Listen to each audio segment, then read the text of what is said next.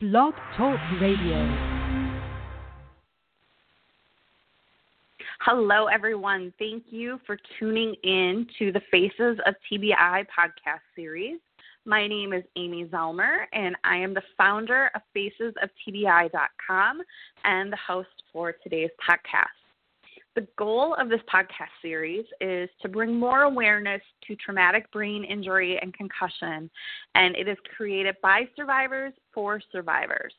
Each week, you'll hear from survivors, caregivers, medical professionals, and others who have their efforts towards raising awareness about this invisible injury. And it's also a place to help unite and educate fellow survivors. For those of you who don't know who I am, I am a TBI survivor. I fell on the ice in 2014. I am a frequent contributor to the Huffington Post, writing mostly about TBI, so be sure to check me out on there. And I volunteer on the Brain Injury Association of America's Advisory Council. And I created facesoftbi.com as a place where you can follow my blog and read about my journey and get some inspiration and also hear about others. And you can also sign up for my TBI newsletter and learn about upcoming podcasts that we have coming up. And you can also check out my recently released book, Life with a Traumatic Brain Injury Finding the Road Back to Normal, um, which is available in hard copy as well as an ebook form. And you can also follow me on Twitter and Facebook and Instagram at Amy Zellmer. So today, my guest is Rachel Katz. She is a speech language pathologist, and we're going to be talking all about aphasia, which many of you know is the result of a traumatic brain injury or stroke. And it doesn't infect the intelligence, so it's not hard to understand the very real struggle of the patient experiencing it. So, in a 2010 study on the impact of 60 different diseases and 15 conditions on quality of life for more than 66,000 people interviewed, they found that aphasia has the largest negative impact on the quality of life, more than cancer and Alzheimer's disease, which I could certainly understand that myself. So, Rachel is a speech team leader at Health South Sunrise Rehabilitation Hospital, and she specializes in aphasia, orders, and cognitive rehabilitation. Her experience is with a wide variety of diagnoses, including primary stroke and brain injury patients in an acute inpatient rehabilitation setting. Rachel initiated and facilitates the Aphasia Community Group at HSSRH Hospital to provide education and support for people with aphasia and their family members and caregivers. So, welcome to the show, Rachel. I'm so glad to have you here with us today. Thank you so much for having me. So, Rachel, why don't you give us a little bit of background on how you got into this line of work and working? It sounds like you work primarily with aphasia patients. So, how did you kind of get into this? And also, maybe give our listeners a brief explanation of what aphasia is in case someone doesn't really know what that means. Okay, I actually found this field, like most speech pathologists, by a family member needing some speech services. My father, after he had head and neck cancer, needed some speech services for something called dysphagia, which is a swallowing impairment. And I was attending one of his speech therapy sessions and I thought this is something I was really interested in, and I was passionate about having a family connection there. And once I found out more information about the field, I just jumped right in, and I've really enjoyed being part of the speech field and everything it has to offer for our patients and such. I do yeah. I should I do work with people with aphasia, but that is not my primary. I see a variety of diagnoses, but I do have a love of evaluating and treating um, people with aphasia. And I did, as you say, initiated the aphasia community group here at this facility because I did see that there was an opportunity to provide a little more, really, communication amongst people with aphasia and caregivers and support. So to speak a little bit about aphasia, so, you did a yes. Yeah. You did a great job introducing it. Like you said, I like to always preface it is to, it is something that impacts communication, but it does not affect your intellect at all. So aphasia is a communication disorder that does typically result, like you said, from a traumatic brain injury or stroke or really any type of neurological injury. And it impacts language. It can impact up to all four areas of language. So somebody's ability to verbally express themselves or speak, uh, auditory comprehension or understand, and reading and writing as well. So that's kind of a brief synopsis of aphasia. Mhm. Yeah, you know, I we were talking a little bit before we went live, but um aphasia was definitely probably the most pronounced um symptom that I had. That and just the short-term memory loss. Um but I could not come up with words. And it was so incredibly frustrating because like you said, it doesn't affect your intelligence and I could so vividly remember who I used to be and like I know that I should know this word and it would be so incredibly frustrating to not be able to come up with that word or a completely random word would come out of my mouth and I wouldn't even hear it. Like it might not even make sense to what I'm talking about.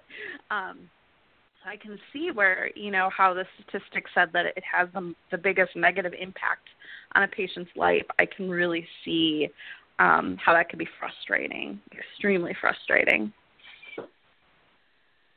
Absolutely. I actually was discussing at we had our aphasia community group last weekend and we were discussing how aphasia can really be one of the most isolating diagnoses that you can receive out of all of the others like you were saying that you may have from your neurological injury.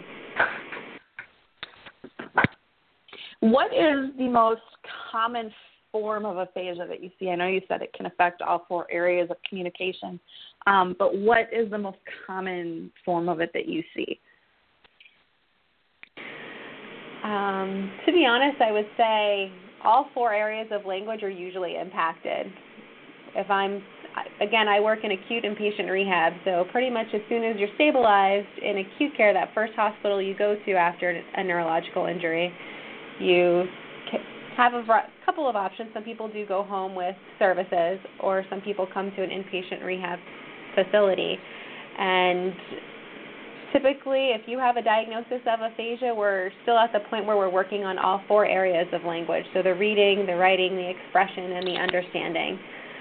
I think when we discuss aphasia, we are typically initially thinking about the ability to express yourself because that is, for people, their one basic, the most important need sometimes is your ability to express because without the ability to communicate, yeah. you really get your those basic wants and needs met and that can really be frustrating, understandably. So I have a question. So um, with me, especially in the beginning, um, I would have issues. So if I was having a conversation with somebody and they were talking just kind of rapidly, um, I would like totally zone out. I'd be like, okay, you've lost me because they were talking faster than my brain could process what was coming in. Um, is that part of aphasia, or is that more just in the cognitive processing, or are they kind of interrelated? I think it's dependent on the person, and sometimes they can be related. And it's unfortunately there's not a concrete answer to that. I think it's very person specific. I guess would be the best way to put mm-hmm. that. Um, for a lot of people, that is one of a huge strategy. If you're having any difficulty with understanding spoken language or understanding any type of interaction, that is one of the first strategies to go to would be to ask the person to slow down because sometimes you mm-hmm. can't mm-hmm. if you're having difficulty understanding something and then in today's world we do we're we're kind of on high speed a lot and we're going yeah. 100 miles an hour and unfortunately that it's so challenging for people whenever they have any difficulty understanding spoken language. And that that is always a strategy okay. I give to family members is just to slow down a little bit. Use some simple phrases. Because once, sometimes once we get going, get started, excuse me, we just keep going. So that is yeah, unfortunately and, an answer. I do think everything plays into each other. Our brain is really an an amazing thing, and it, it's not always as oh, concrete gosh. or black.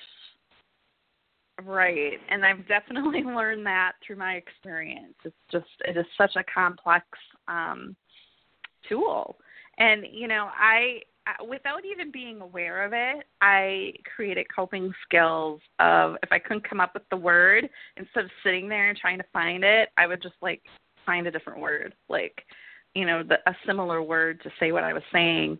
Um, and I didn't even know that I was doing that. My um, neurologist actually commented on that that that's what I was doing. She's like, "Oh, she's like you've developed coping skills with it."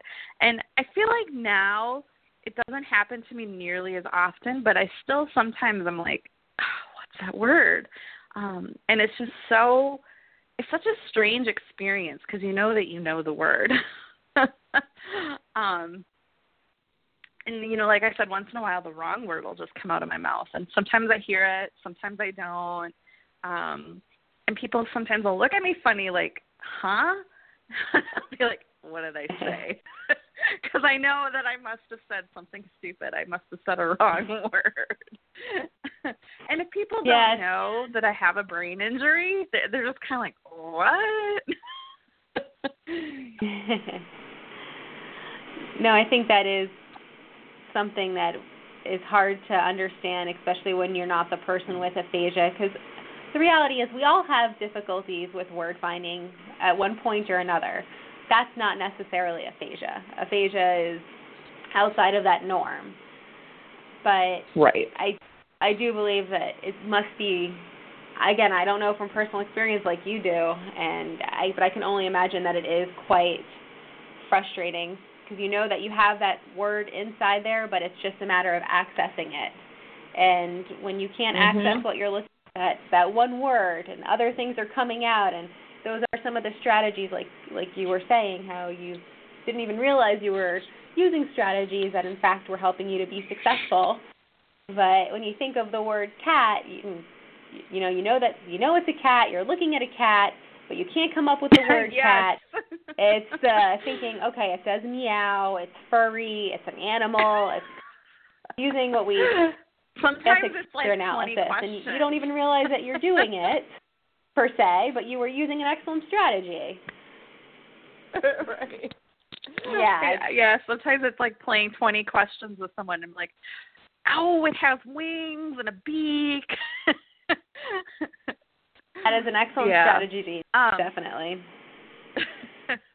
so I, I have a question. I have read somewhere, and um, it makes sense to me, but it's something that I've never actually asked a medical professional. Um, I read somewhere that when you have aphasia, you can't come up with that word, right? Once you come up with that word and you make that connection back in your brain, um, you typically won't forget that word again. And I've actually found that to be fairly true. Like once I've come up with the word, it's like I don't really lose that particular word again. Um, I was just curious your take on that. Like if that's something that you've heard, or I um, I read it in a book somewhere, and I can't quite remember where I read it. I have heard that before, and I think that that is really more based off of again, there's such a wide range in terms of severity and aphasia. If you're somebody who it's just the occasional word that you're having difficulty targeting, then if you're essentially making those associations like we were talking about, where let's say the target word is cat, and you start to talk your way through it, you might be a little quicker to respond the next time. That is, I have heard that mm-hmm. to be very true, and I have read that as well. Yeah, and so so in whatever it was that I read, I know it was a, a book, but um they went on to say like as a caregiver or a loved one that you shouldn't just give them the word when they struggle. Like let them come up with it. Unless, you know, it's they're getting extremely frustrated, then help them. Um, but in general let them kind of come up with it. And I know my doctors in the beginning they would let me sit there and struggle with it. And I remember I get so frustrated, like just give me the word. Um, but now looking back, I understand that that's probably why they did that. Well, it's definitely twofold, I believe. I think that the first thing you always have to do is ask that question, especially if you are the caregiver, do you want help? or do you want to try to work through it? There are some people who really they're they're motivated and they really want to work through kind of every bump in the road in order to overcome it and be successful. And then there are people who they may have in that moment had a really long day. It might be six o'clock and they've spent most of the day working through it, quote unquote, and they just want a little right. help and they want to provide some choices instead. Yeah. And so I do I mean I am a big fan of if you continue to always give the word, if you're always communicating for somebody else, how are they going to necessarily always improve? They could definitely be more successful in Yeah. life with their if they work through it themselves. However, once you're frustrated, I'm sure as you can you can tell me more than I can tell you. When you're frustrated, if you were trying to get a word out, prob- at that point you pretty much shut down, correct? Yeah. Yeah. And so if yeah. you're at that, provide some help. Don't say, no, the speech therapist said, keep going. right. But that's conversation and say, you know what, let's let's table this and we'll come back to it or would you like some help and just just take that moment. Now, what about people, and I can't remember the term, I want to say it's maybe like hyperaphasia, like people who say stuff and it comes out of their mouth, but it makes no sense. Like it's actual words and it makes no sense. Like they're thinking that they're forming sentences, but they're not. Um, what is that called, and how how do you work with that? Well, just to clarify, are you saying when the word itself is an actual word, but when you string them all together, there isn't really any content to Yes. the Okay, Like- that's like actually might called like, Wernicke's rain- aphasia. There rain- are several aphasia.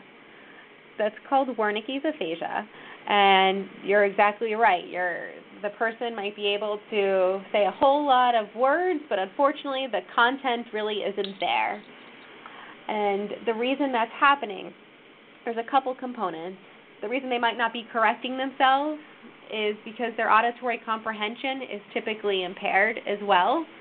So they're not necessarily understanding spoken words, so they're not able to necessarily correct themselves either.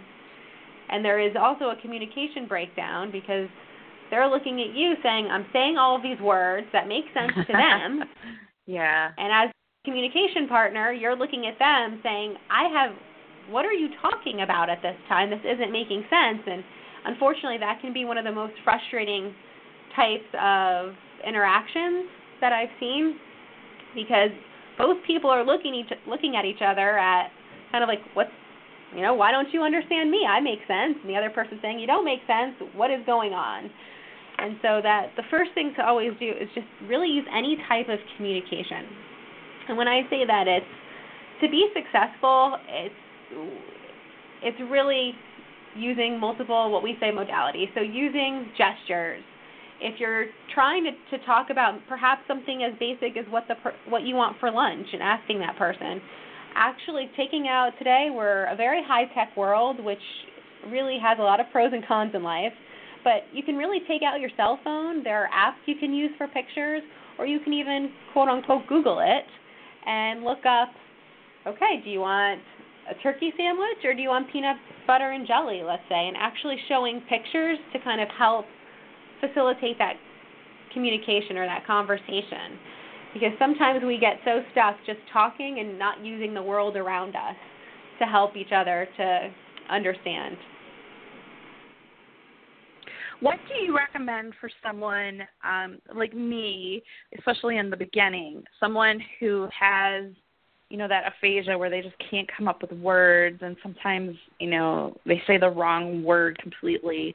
But how in the beginning do you suggest what what do you suggest they do to try and help themselves? Like like you said, I learned those coping skills, but I don't even know how I knew to do that. Um, you know, Well, think- how do you encourage someone? I, I truly believe speech therapy is key because uh, unfortunately I hear too many stories. Um, I was actually at a an aphasia association's conference, their speaking out conference one year up in Boston, and I had a woman. I spoke with a woman who said I didn't know I had aphasia. They discharged me from the hospital and no one ever told me what it was. Yeah. And she years yeah. with knowing it was aphasia and that's you know as a healthcare professional my first reaction is like that's just horrible and that's not acceptable. We need to do better in healthcare. And my second response was I actually she was from she happened to be from South Florida and I was writing down any facility I knew that could best um, provide her some speech therapy because speech therapy is truly key, especially right after an injury, to to get you through some strategies and come up with an individualized plan because that's the thing is any injury, even if two people have the exact same injury, their treatment plan is going could very much yeah. be, could very well be different based on yeah absolutely So I guess to better to best answer your question, I would say seek seek a speech therapist to really help you out in order well, in terms so of you know going strategy. back to that woman, like I didn't know what I had was aphasia. I had no idea. I was begging my neurologist for help. I'm, I I was asking for cognitive therapy because I didn't I didn't know speech therapy existed, but I was asking for it, and she kept blowing me off. Like, oh, let's give it a little bit longer. Let's give it a bit, little bit longer. And I firmly believe, had I had some sort of therapy earlier on, I wouldn't. Have, I probably wouldn't still be struggling with it now, or I definitely wouldn't have struggled with it as long as I did. And it was actually my lawyer who told me that I had aphasia. Um, because I was in his office and you know I I wasn't able to come up with words and he's like, "Oh, yeah, you're suffering from aphasia." And I'm like, "What?" so, you know, it's really frustrating. You trust in your neurologist and you trust in your doctors and they're not necessarily, you know, giving you the right direction. So, I mean, I tell people to try and bring someone with you as an advocate to your appointments because I live alone, so I had no one with me. Um, and I didn't even think to bring someone with me. Um, so I guess you know it's it's really can be really tricky when you are trying to get better, but nobody's helping you. I guess you could say. I can definitely understand how frustrating that must be. That's I do believe that you have to advocate for yourself, and if you're unable to advocate for yourself, you definitely should, if you have the ability, bring someone to help advocate for you because that's really how you can be most successful in terms of obtaining services or even giving you helping you with direction. Because for example an attorney's office talk about or even a medical professional's office such as a, a doctor think about the language they're using. They're certainly not using short simple phrases. Right. No they're not? Yeah. That's no question. They're you know any person, even without aphasia, could definitely use another set of ears or somebody to kind of bounce ideas off of afterwards, let alone somebody with aphasia. Yeah, you know, I guess when I look back, it's like, gosh, I should have just found a different neurologist. Like, I should have gone back and asked for a different referral. But you know, when you're in that space and you are you have a head injury, you don't you you can't make the best decisions for yourself because you just you just don't know. And I think, you know, a lot of us are in that boat.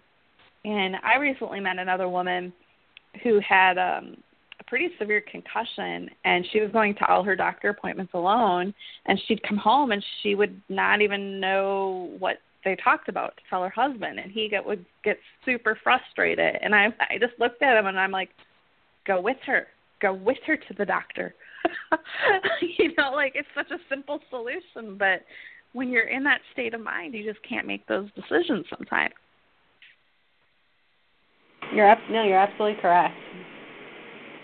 And again, I think whenever such as something like a concussion or any type anytime you have a quote unquote uh, disability sometimes that isn't visible.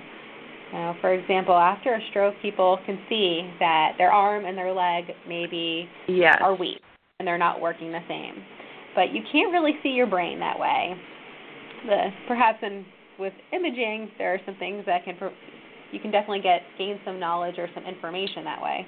But it's it's definitely not the same. And I think sometimes when you have a concussion or you have something like aphasia, if you can't see it, you're even something someone like your family or your your spouse or your children or your parents may not be able to recognize that you are having the difficulty you are having. And that's where, again, trying to advocate the best you can. You know what? I'm not remembering things the way I used to. I think I I think you need to come with me or I think I need to get some help for that. Mhm. Yeah. Absolutely. And I think for caregivers or even just friends and family and loved ones that are around somebody, just really paying attention and being like, do you know that you're doing this or doing that? Would you like me to come with you to a doctor's appointment? Because I think if someone had come with me and been able to communicate to the doctor things that I was doing, I think maybe the doctor would have taken what I was asking for a little more seriously, if that makes sense. Um, but yeah, you know, it's like live and learn, and unfortunately, that was a hard lesson to look back on. Um, so hopefully, somebody listening, maybe that'll, you know, give them that that motivation to try and find someone. Because, like I said, you don't even think about it. You don't even think that you should bring someone with you. Um, so reaching out to that that that person and offering that can be, you know, a really huge benefit. And so, I also, Rachel, do you have anything? Yeah, I was just going to say if there's anything else you wanted to add that we didn't talk about. I would just say, just to kind of build off of what you were saying, is you know, seek out support groups. Whether you are a person with aphasia or even if you're a caregiver, being a caregiver is a very that's a tough job. And seek out support because sometimes even having that conversation in a support group, I'm having difficulty coming up with words you might have someone else say, "Hey, me too." And starting that dialogue and realizing that you're not alone because again, a diagnosis of aphasia can be really isolating and I think one of the biggest ways to be successful in life is to recognize for anything that you're not alone and that there are people out there to to help you, whether it be to help find new hobbies even. I've had several people with aphasia mm-hmm. just aphasia doesn't mean you can't enjoy things in life. Like I've had someone take up photography or painting, and you can still interact yeah. Friends and family. And it doesn't always have to be language based, especially at the end of the day when you're tired. It can be something as simple as watching a movie or playing a board game. So just realize that there's more.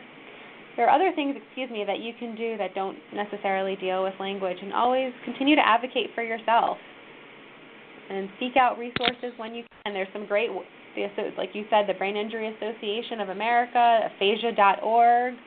There's an excellent uh, the aphasia recovery connection.org. There, you know, if you if you have access to the internet, their aphasia recovery connection has its own support group online.